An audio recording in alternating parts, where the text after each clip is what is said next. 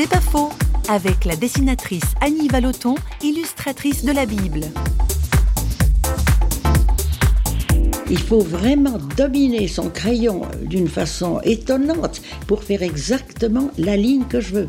Tout ce qu'on peut ajouter comme petit détail pour être proche des gens, il faut le faire avec humour et spécialement et aussi dans la Bible. Si on peut mettre un peu d'humour, on se rapproche des gens et on montre que Dieu est très humain. Mais oui, oui, je crois qu'il faut le plus d'humour possible, surtout pour communiquer la foi. Jésus, dans ma vie quotidienne, il est numéro un, et je me réfère à lui tout le temps, comme si c'était un bon copain. C'est vrai, parce que si on le voit très loin, avec des, des habits étonnants, assis sur un nuage, c'est pas ça. C'est pas faux, vous a été proposé par parole.ch.